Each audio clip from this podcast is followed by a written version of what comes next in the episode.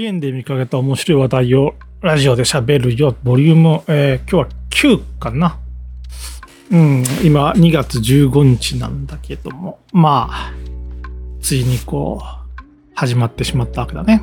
確定申告の 締め切りが。まあ私はいつも、その締め切りに入ってから作業に取り掛かるんだけども、ここ1ヶ月やんなきゃいけない。まあ嫌だけどね。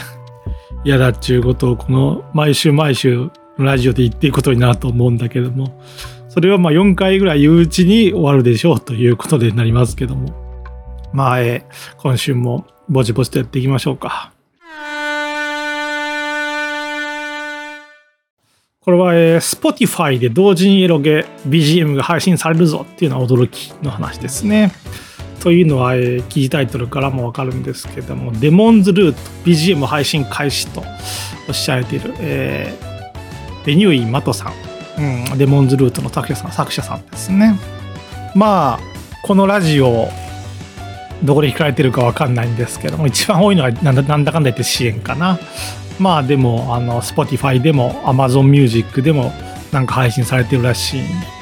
あの Windows 標準のポッドキャストっていうソフトがあるんですけども。検索したらそこからもそこにも候補に出たんでね。まあ私もこうインターネットスマホにつく第3の革命、えー、ボイステック革命なんていう本を読んでそうなのかっていう。ボイスっていうのはインターネットスマホにつく第3の革命だったのかと、えー、このポッドキャストを始めたわけですけども。まあ 今となってはこう第3の革命ってどう考えても AI だろうって感じがありますけどもまあしゃあない。2021年の本だったからな。ポッドキャスト革命。ボイステック革命。うん。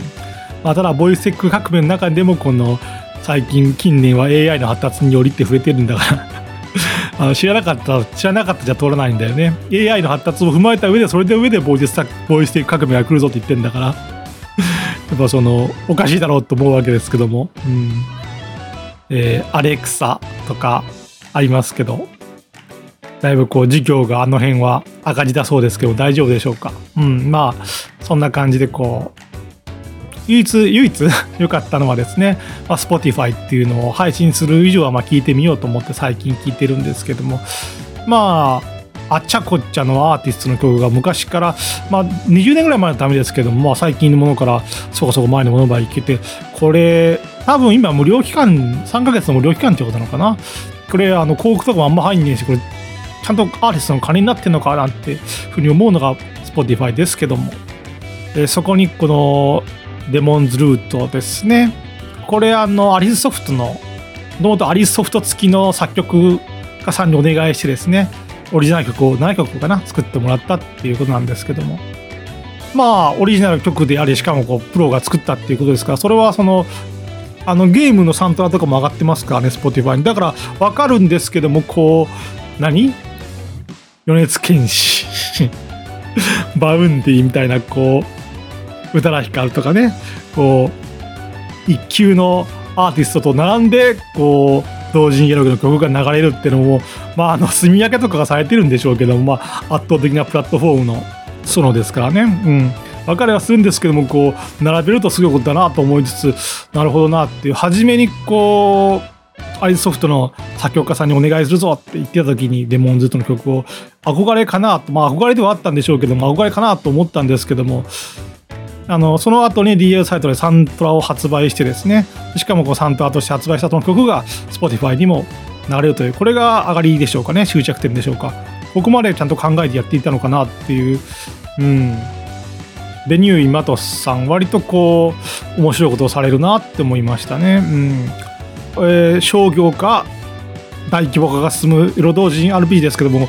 Spotify になんかその登録してるってないんじゃないかっていう思うんですよね。むしろこう、なんだかんだ言ってエロ RPG であるという心暗さがある、あると思いますんで、やっぱこう憧れ、そんな恥ずかしいものじゃないんだっていう、ちゃんとあるんだっていう曲としてっていう気持ちがあるからこそ Spotify に登録しようってことになるのか、うん、まあ、切り開いていく人っていうのはいるもんですよね。そしてその切り開いていく人っていうのは、まあ、商業同人としての商業同人としてでかいからっていうこともありますし同時にこのこ出しがあるからってそのこ出しベースで切り開くって人もいるんだなということですね。開くにしても様々ということですね。またこう記事中では、まあ、Spotify ベニュー今尾さんも割とこのバンバン聞かれているようでこのリストから探すよってことをおっしゃっていて Spotify 初心者の私なんか参考になりましたね。そっか、プレイリストっていうのが通っていくのかっていう、あの、動線になっているのかっていうことですね。つまりこう、私のラジオも何かのこのプレイリストでまとまれ、まとめられるような話題を国民よく出していったらいいのか？どどう、ラジオのプレイリストってあんま見たことないんだけども、あでもこの、例えばこの暗号通貨関連のプレイリストとかありそうですよね。うん。なんかこう有識者としてあるいはその引っかかる題材としてこうやっていくといいのかなっていうふうに思いましたけども はい余談でしたけどね。うんこれは、えムニ工房さんというおっぱい BF バトルファックの RPG を作られるサークルさんが、まあ、定期的にやられている、うん、インタビュー企画っていうことですね。まあ、言ったかな、インタビューっていうのは割とこう成功した同人サークルさんがやることが多い企画で、まあ、その実質その交流場になっているんじゃないかっていうさらにある輪を広げるための交流のその機会としてインタビュー企画っていうのがあるんじゃなかろうかなんていうふうに邪推するんですけども、えー、今回第2弾ということで超次元覚醒研究所ですね。超次元要塞マクロスみたいなことを思い出しますね。いやいやいやいや。えー、でこの超次元覚醒研究所さん。前から気になっていたんですよね。っていうのもこう支援のフォロワー数が1万8000超えってこれとんでもない数字なんですけども一方で DL サイトで作品を一作も出されていないっていうことなんですね。うん、私のこの理論の一つとして DL サイトで売ってるゲームを出す人は支援のフォロワー数も増えやすいまあそれはそうだなっていう作品から支援へっていうこう動線があるあるからねと思ってたんですけどもこの超次元覚醒研究所さんに至ってはこう全くその法則が当てはまらないというところで、まあ、気になっていたんですよね。まあ、そんなところがですねこのインタビューという形でもって深掘りされていて非常に参考になる記事でしたね。うんなぜその超次元覚醒金企業さんは成功されたのかっていうことですけども、そもそも DA サイトが先に販売してないのにっていう、このとこから入り口からしてそのバイアスがかかっていたなっていう、えこのサークルさんはですね、こう、有料支援者だけで遊べるゲーム開発こそが本命という、こう、いわばこう、あの、支援開発のみでサイクルを回していくよっていう、ここ専門サークルさんなんですよね。うんえその証拠にというかインタビューで答えられているのは DL サイト版も考えてはいるけども支援とは違う形になるということでこう支援サービスに対するこの忠義心みたいなことですかね、え調べたんですけども支援の他には Pixiv ファンボックスとかもやいてですねこの継続通年でこう医療支援開発をされていく。それそれだけのためのゲーム開発を作られるっていうサークルさんで成功したところなんだなってことは分かりましたね。うん。えー、内容的にはあのとりあえずの体験版は遊べるんですけども最新版は有料プランでっていうことですね。で体験版としてはこうライブ 2D のまああのおっぱいバトルファックの人がインタビューするぐらいですからこう、えー、キー中でもあのインタビュー中でも、えー、おっぱいさえうまく動かせればそれで満足ですねと。アニメーションの半分ぐらいはクリアしてる感じとか、えー、顔より大きなおっぱいを動かしてる人で実はあんまりいないまあそうかなと思いますけども、まあ、この時点でこう内容のクオリティあるいはこの目指して方向性っていうのは分かるんじゃなかろうかと思いますね。うんえー、カードを出して戦うゲームなんですけどもそのカード一体ごとにライブ 2D のアニメがあるということでまああの流用の効かない VTuber モデルを毎月作った上に色アニメーションをつけてるみたいなもんですからねと、まあ、その内情を語られていますこれを読んでこう見てみよう、えー、有料プランを確認してみようみたいな加入してみようみたいなことを思う人もいるんじゃないかなというインタビューになりました。私としてもとても勉強になりましたね。うん。ということでそろそろこの話題の濃度を上げていきますか。うん。これはあの沼地に入る前の決断入った後のそれぞれの覚悟みたいなことですね。うん。というのはですねこれはあの沼地に入る前にそのまるで麻雀でこの当たり牌の危険牌を察知して回避したがごとくですね、えー、クレイジー二輪さんというサークルさんが、えー、最新作の進捗をされておられるんですけども、うん。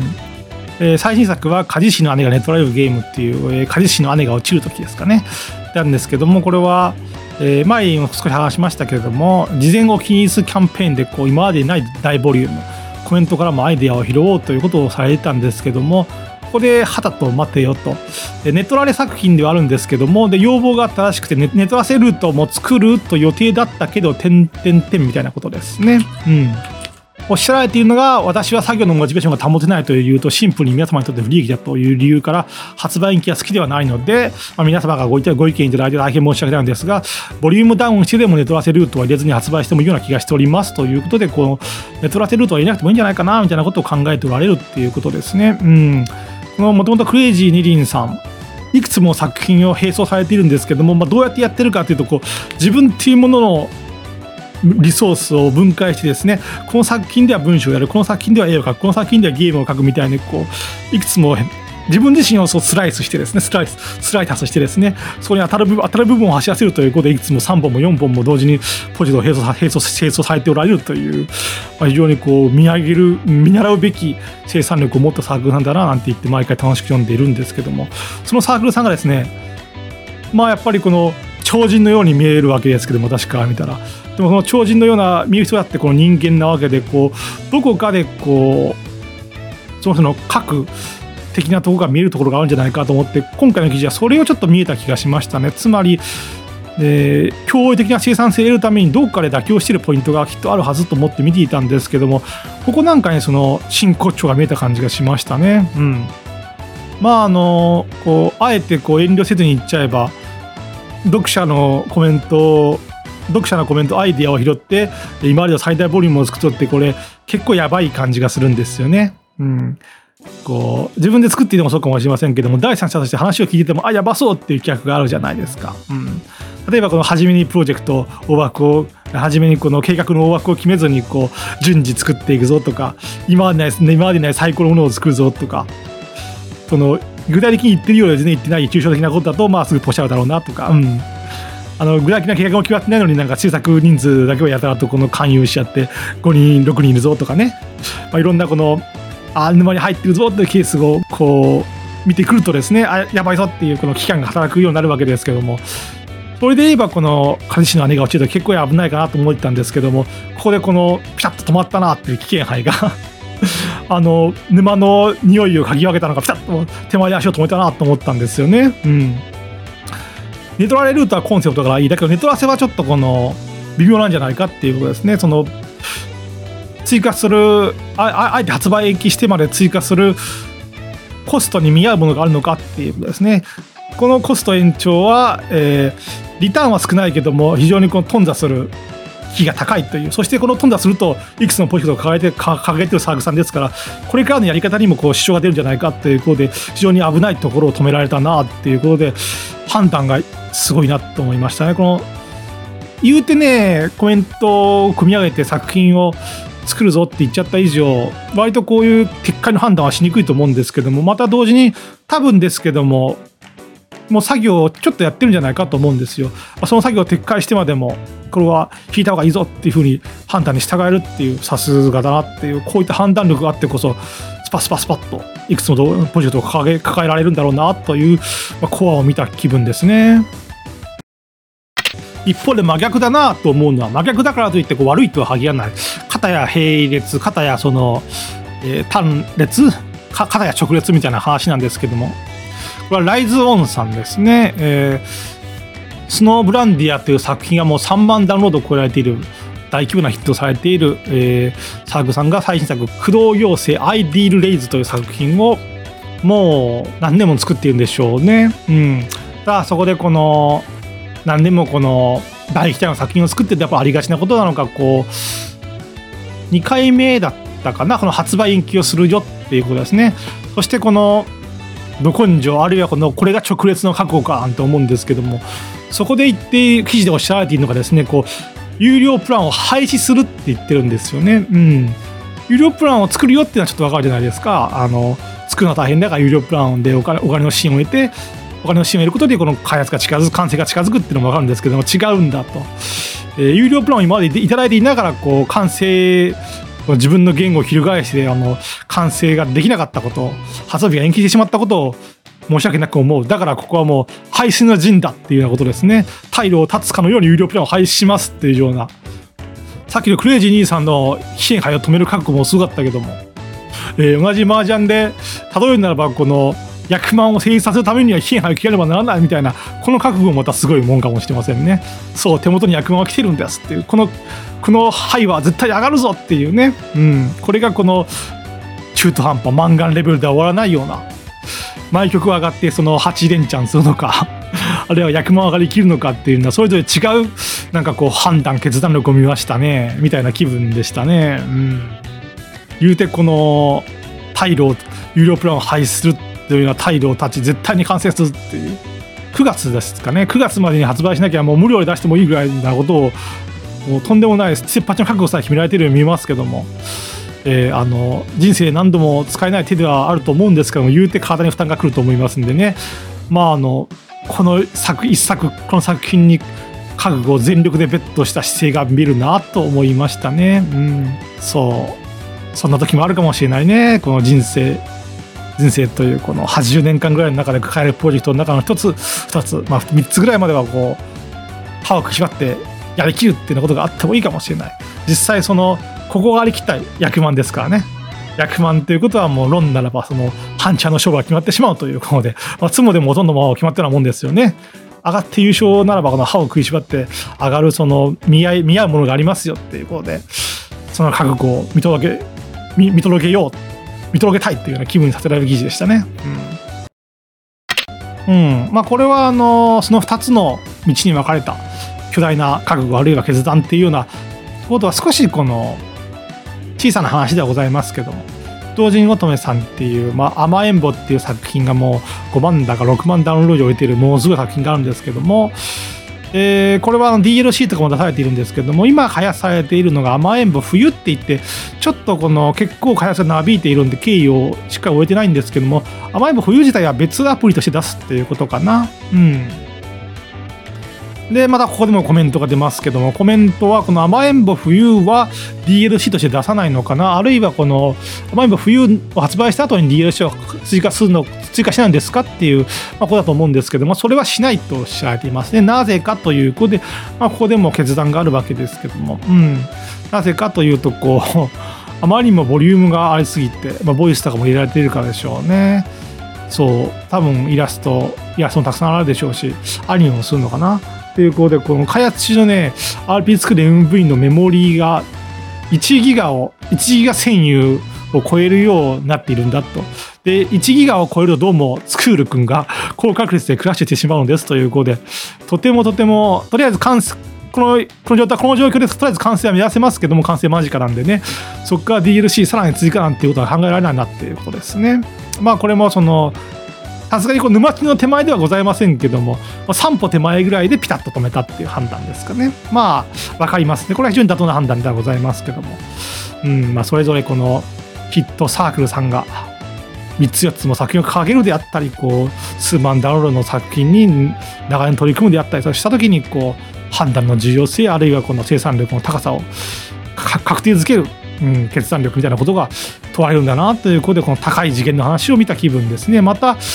RP 作る MB が1ギガを超えるとなんか高確率でクラッシュしてしまうって言ってましたけどもこれ PC 構成もあろうかと思いますけどもまあしかし作る MV 初版がもう2015年中高で今年で8年目でしょうか。うん。そろそろ古くなってきたかなっていう感じを覚えますね。作る MZ だと違うのかな？わかんないんですけども。うん。こんな感じでツールのまあ代替えみたいなことも感じるでしょうかね。これは、えー、予想外の話から AI につなげようかなっていうことなんですけども、えー、これはあのバブー DL サイトクリエイター学園っていうもう、え、作者名に当たるとこからバブーを言ってるんだが将来んですけどもバブーをクリエイタークリエイタークリエイター学園ではですね、えー、ニャン作という猫ふん猫扮するキャラが 猫扮するキャラ、えー、DSI の社内扮する猫キャラがですねこう例えばこの2023年2月の、えー、DA サイトで検索されたトレンドワードについて教えてくれていたりあるいは、えー、あなたの知らない世界じゃないですけどマニアックな正義キーワードを教えて教えてくれたいという、まあ、ことでよりその DA サイトの勢いを増していこうという、まあ、お役立ち情報を、まあ、提供してくれているんですけども、うん、まああのあなたの知らない世界ではこのルーインドオーガニズムっていうことをおっしゃられていますね。ルインドオーガニズムってまあよくわかんないというかあの日本語でいう寸止めみたいなことを指して変わらないんじゃないかなと思ったんですけどもまああの射精しそうで射精できない。おちんぽから、えー、カーパー液がドクドク出ちゃうよって寸止め感だよみたいなことをなんか言ってると思うんですけども海外人気のジャンルだにゃんということでにゃん作恥ずかしながら全然しなかったにゃん。世界は広いにゃんな。あの別にそれは知らなかったことを恥ずかしがる必要もない知識じゃないかなと思いつつ、えー、地球上の男性諸君の射精感を台無しにできるスケールのでかい聖域にゃ堕落した絶頂を射精の直前で刺激するのやめることで垂れ流し状態になる。絶頂しても賢者タイムに入りづらいみたいなことらしいですよ。へえ海外は進んどるわ 知らんけども。うん。で、まあ、その、ルイン動画インズもね、あの宣伝するのに、私これ好きなんですけども、あの、イラストを用いていて、あの、ニャン作の猫の お尻の付け根をトントンしてるよっていうこの絵が好きなんですけども。うん、そうね。もしかしたら猫のお尻トントンで、その、猫によって言うけども、猫のお尻の付け根トントンするとなんかビクビクしちゃう猫が結構いるらしいんですけども、あれがルインドオーガニズムなのかっていうのを分かり合わせて、まあ、イラストとしては好きなんですけど、まあ、良い。うん。それは余談でござった。17はこの2023年2月号の、えー、検索トレンドワードをなんか告げ口しているっていうような開示してるっていうことで要はこれあの狙い目ですよっていうことをまあなんか案に言ってるわけですよね。この辺作ったら売れますよこの辺作ったらあの DS サイトも儲かりますよみたいなね。でそういったそういったことをねいかにもささもお役立ち情報のようにこう述べていることがちょっと気に入らないわけですよね。まあ、あのこの辺が人気だから発売しましょうみたいな後追いとかあるいはこの辺のワードが人気だけども作品数はこんだけしかないからこの狙い目ですよみたいな、まあ、需要と供給ですかね。その辺の、まあ、ビジネスのセオリー的なことでこう役立ちそうなのは分かるんですよ。役立ちそうなのは分かるんですけどもそのそれがその当たり前になってほしいなって思うんですよね。だって言ってさあのえー、技術レビューとしてはさ、あの、検索ワードを出して、あの、オープンソース的に金額ワード、金枠ワードを出してくれればね、それを取得して、あとはその検索ジャンルなんか、ね、ググ、サイト検索をしてですね、作品数を出せばですね、例えばこう、検索ワードが多いのに、あ現在 DA サイトの作品数は少ないか。らこれ出せばいいんだみたいなこととかあるいはこの来てますってことも分かるかもしれないですね。グラフ化もしてもいいかもしれない。こんなもんあのもったいつきいいことじゃなくて機械的に情報が情報がしっかりと公的に開示されればですねほとんと機械的にできるようなことなんですよね。あるいはもう AI なんかも駆使しちゃったらもうデータを取得してそのデータ取得したものをプロンプトにして絵を出すみたいなこともしてね。さらに出した絵からその出した絵にこのチャート GPT で作ったテキスト文章を添えるみたいなことでえー、検索から出力までのシステムを作っちゃったらもうあの本人も意識しない意識したいのはそうですね、えー、どっかのサーバーにそのデータを置いた置いたりしたらですね。あとはあとは DL サイトの登録もなんかこうブラウザ操作で自動化しましょうか。もう毎月毎月この需要を満たす作品が本人は寝ていてもどっか別の場所にいてもなんかどんどん毎月登録されていって毎月お金が振り込まれるっていうようなことが起きる起きちゃえるんですよね今の。技術力でも。要するにこの需要と供給は商売の基本だベースの勝利だなっていうことはもうね古いというかこの程度の話であってねもう自動化できちゃうようなことでさえあるんですよね。それをなんかこういかにもやれやれみたいに言うのは好ましくないというかそこについていっちゃ人間になれないぞって思うわけですよね。人間になるということは人間にしかできないことをやろうっていうことだと思うんですよね。うん。ではこう人間になれないことって何なのかっていうしかもこれ DL 同人ですからね さあどうしていくのかっていうことなんですけども。あ関係ないけどさこの自動でもう自分も意識しないままでこう狙い目のワードを当てに作品を作って勝手に登録していくような作品体制も作るなっていうことで言えばさそれもっと言えばそのサークルである必要もないんでもしかしたらこう今は DL サイトがこうニャン作がこれが狙い目ですよって情報を出してますけどもしかしたらこう DL サイト内部でコンテンツ作りもやるようになるんじゃないかっていうもちろん既存のサークルさんもかかるでしょうけどもこうこんなに内部情報こんなにこの人気トレンド情報を出してるのに人気ワード情報を出してるのにこうみんなが使わないであれば DL サイド内部がその需要を満たしますみたいなことで DL サイド内部でもこう AI エンジンとあるいはその出力したものを微調整する内部コンテンツ班も抱えるようになるんじゃないかなっていうそれやっちゃうとこのサークルが割とソース感くらいそうですけども効率を求めると利益を求めるとそれもあり得るなみたいな思うんでしょうけどもうんただその DA サイト公式だとやっぱりソース感もありえますからなんでしょうね別口の扱いをしてサークルを作ってそのサークルが登録するよっていうような体裁でなんかやらせるっていうことでしょうかね。うん。どうでしょうか。それもあり得るかなって突き詰めると思ったんですけども、まあいいや。うん。ではこう人間しかできない仕事は何かっていうことを考えた時にですね、今私が今やってることの話をしますとですね、うん、もう11年こう、まあ感想は言うならば専業で、えー、同人ゲームの感想を書いてきてですね、そうするともう大量のストックが溜まっているわけですよね。えー、そこでこの新しく作品を投稿していくわけですけどもその時にこう3000ぐらいあったかな？もっとあったかな？3500ぐらいあったかな？3500の作品のこの0.1%でも新しい一つのと一つの作品を投稿した時にその価値が加わったらすごく強い作品投稿ができるんじゃないか感想投稿ができるんじゃないかと思うわけですよね。一つの記事を100とした時に、えー、3500分の0.1ということは350ですよね。えー、なんと350足す100で450の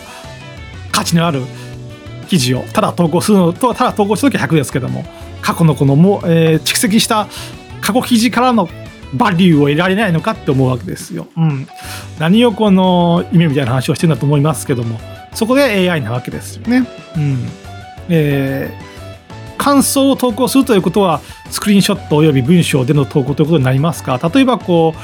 今投稿した感想の文章に近い言葉を過去の作品から探してくるっていう近い言葉ですからこう検索だけでもダメなんですよね。こう類似検索的なことを過去記事化したいなっていうそのためにこう3000もありますからそれを機械学習させてですね、まあ、これに類似するも何かっていうことをさせたらこうパッとレコメンドではありますけども Amazon とかでいうまあ、Amazon とかでいうレコメンドも要するにあれは、ページ数がもう膨大にありますから、その膨大にあるページ数の価値を増そうとしてやったことですよね。私もそう、自分のブログ3000記事以上ありますから、その過去からの比較じゃないですけども過去からの価値をこう生かすべくなんかこう AI を使っていきたいなと思うわけですね。つまりこう AI を使った新しい価値創出っていうこれが人間のやることだっていう、えー、つまり AI だけで100%できるものをやっちゃダメっていうことですね。AI に手伝わせてその上にこの頭を取るんだぞっていうようなことを今やるといいのかなって思いますよ、うん、思いました。うん。まあそれで言ったらこの DS サイト人気検索ワード。もこの 100%AI でできるやに人気タグを手に入れたらそれでプロンプトを出してチャット GPT で文章を添えて言いましたけどもそれはあの100%満たせてないからやっぱりこう重度供給のこの強さは崩れないんじゃないかって100%できないからやっぱこう780%のものだから100%残り20%伸びしろがある以上やっぱりこう人間がやった方がいいんじゃねえかって人間ができる仕事じゃねえかっていうのはこう次の話題にもかかりますね。ということで、この AI の話題2つ目ですけども、えー、これはあの AI は長期的に言ったら、まあ、AI に浮かれてますけどもみんな、長期的に言ったらこう人類にとって見逃すものが多くて、長期的に言ってこう損じゃないか、人類にとってってことを思うわけですよね。人類にとってみたいなこととアメリカ人の、アメリカのビジネス書みたいですけども。っていうのはですね、こうパンドラの森創世の今の堕落の牧場という作品を作られている。まあこれはあの、男の子だろうとアナルを掘られてしまうという そして最新作でもこう男の子ですけども二なり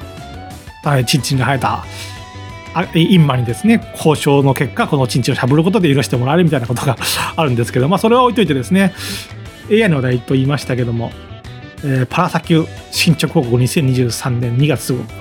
その他雑記なおっていうことですけどもここでこの AI の AI の画風について触れていましてですねっていうのもこうチワワであったりこう上海のアヘンクツのようなこうモワモワしたいかにもこのインマーエキスが溢れたバスへの酒場みたいなことを今まで AI のミッドジャーニーかなで出力されていたんですけどもそれをね今再びとりあえず AI で実装したんですけど今は再びこう自分の絵で再実装し直しましたよっていうこのビフォーアフターのスクショを上げられているんですよね。それを見るとですねあのチワワにしてもそうこのアヘンクスみたいなところにしてもそうやっぱこう手で描いた方がしっくりくるのは間違いないわけです AI の方もやっぱり役割は満たせているっていうけどもなんか余計な圧があるなっていう チアとかも分かるんだけどもなんかこう余計ななんかこう圧を感じるなっていうような。チアは単純に可愛きゃいいのになんかこの名画風に仕立てていて 何をこっちを感じ取ったらいいんだみたいな風になってるみたいなね。アヘンクスにしてもそうなんかこう名が足ろうとするようなところがあってね。僕はもっと低俗でいいのにっていう感じがあるのでね。そこをまあしっくりとくるように書いてるんですよね。まあ手で書かれたのはあの権利関係がちょっとクリエイターにちゃんと還元されているのかってことが気になって再実装されたみたいなことらしいんですけど私がこれ見たのはですね感じたのはですね AI の弱点というよりはこうもっと1万人10万人とかこう幅広くうん現象として見られる一つ一つは AI の弱点なんですけどもこの幅広く減少してまとめた時にこのより大きな穴ができるよっていうその穴の大きさっていうのはおそらくこうみんなが考えているよりももっともっと人類にとって損失のある穴じゃないかっていうことなんですよね。すなわちこう AI 生成で作られた絵っていうのはこうひとまずの役割を果たすっていうのはとてもうまくできるかなと思うんですよね。まあこれは6割7割の仕事言ってもいいかもしれない。ただですねそれ考えられるのはですねあのこれがコンセプトのコンセプトアートですだとかあのとりあえず AI 生成で実装したなんかとりあえずのゲームですっていうようなことをクライアントなりにこう見せるわけですよね。うん。あるいはこの自分自身にこんな感じかなって見るかもしれない。そこで出てきたものがね、こう、6割芝居なんですよね。ということはですね、こう、クライアントは、あじゃあこんな感じだったらまあいいや、いらんってなったりですね、あるいは自分自身でさえもこう6割7割のものを見て、あちょっとなんか、あこうかっていう、じゃあいっか、別のものを作ろうかなってなっちゃうかもしれない。もしかしたらその残りの4割3割をやった時にですね大化けする、えー、ものすごくすごいアイデアだったのにもかかわらずですねなんかこう6割7割やっちゃったことによりこう可能性の目が潰されるんじゃなかろうかってこれは危険なことですよね。やってないならいつかやろうと思いますけどもすでにやってダメだったと思っちゃったことはもうやりませんからね、えー、一生出ない目になってしまうというこれは非常に危険なことですよね。もし残り4割3割やった時にこう人類にとっての大きな寄与をする発明作品だったりも作品に化けるかもしれないのになんかこう安い手段で手を打っちゃってね終わらせちゃうということがなんかこう起きるんじゃなかろうかとしかもこれは一人じゃなくてこう AI を使い AI に関わるこう1万人10万人規模で起きることじゃないかと思うとこれはね、人類にとってっていうのが意味が分かってきたかでしょうかね。これ非常に大きな案じゃないかって思いましたね。うん。まあ、早い話ですね、6割7割のものを出されてですね、あのクライアント内あるいは自分自身内でこう、残り3、4割も判断できると、まあ、考えているかもしれませんけども案外にこう人間というのは 6, 6割1割のものを出された時に残り3割4割の形完成形をイメージできるのかっていう疑問があるっていうことですよね。本当に正しく。こうかまぼこのように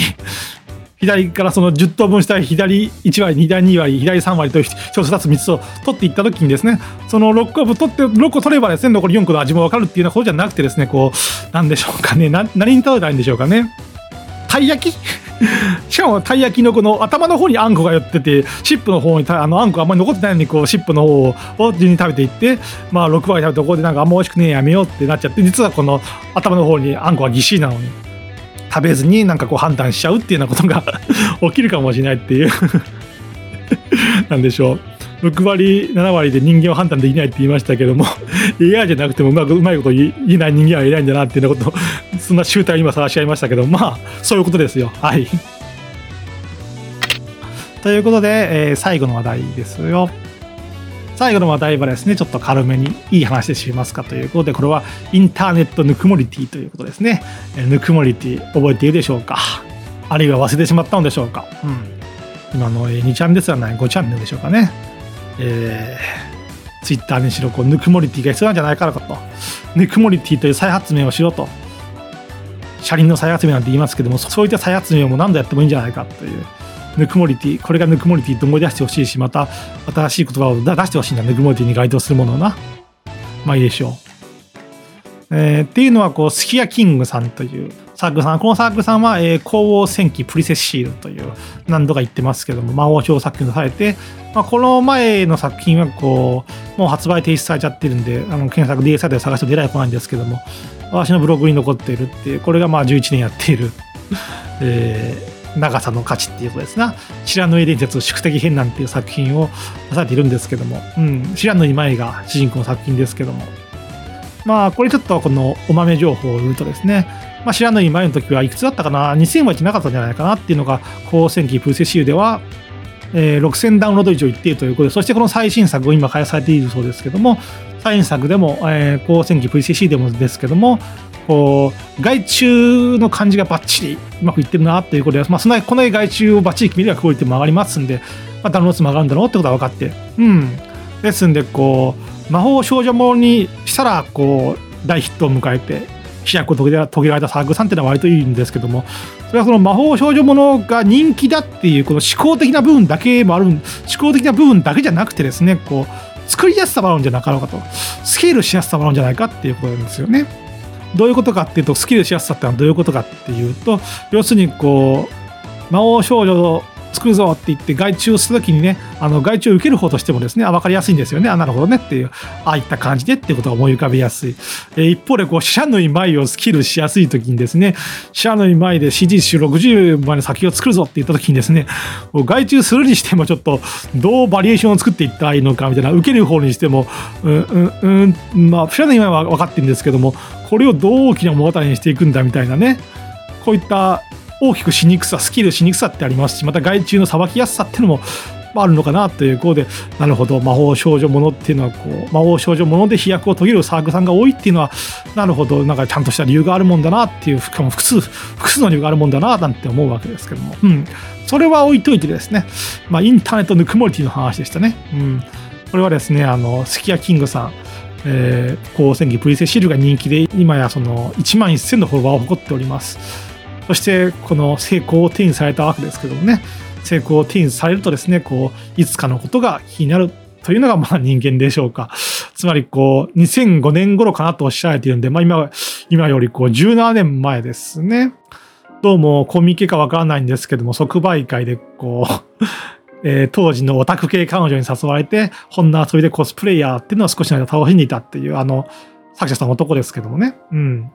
えー、そこで知り合って仲良くなったオタク仲間たちにもう一度会ってみたいということをおっしゃっておられます。まあ、17年前のちょっとコスプレした時期のこのコスプレオタク仲間たち。で、もう一度会いたいんだというね。バラ色の人生ですよね、これ。え あの、見つかりましたよって。スキヤキングさん。見つかりましたよっていう感じがしますけども、えー、あの、スキヤキングっていうこのサークル名もですね、こう、サークル名としてあるんですけども、個人の名前も出されておられます、えー、大鷲の弦という、なんで大鷲の弦かっていうと、この当時のこのコスプレをしていた時の、えー、名前、ハンドルネームみたいなものですかね。その時はこの大橋の源と名乗っていたからと。今その名前を名乗り、えー、17年前に生き別れた、生き別れたじゃないんですけども、当時のあの、気持ちのいい仲間たちともう一度会いたいなという、こう、ね。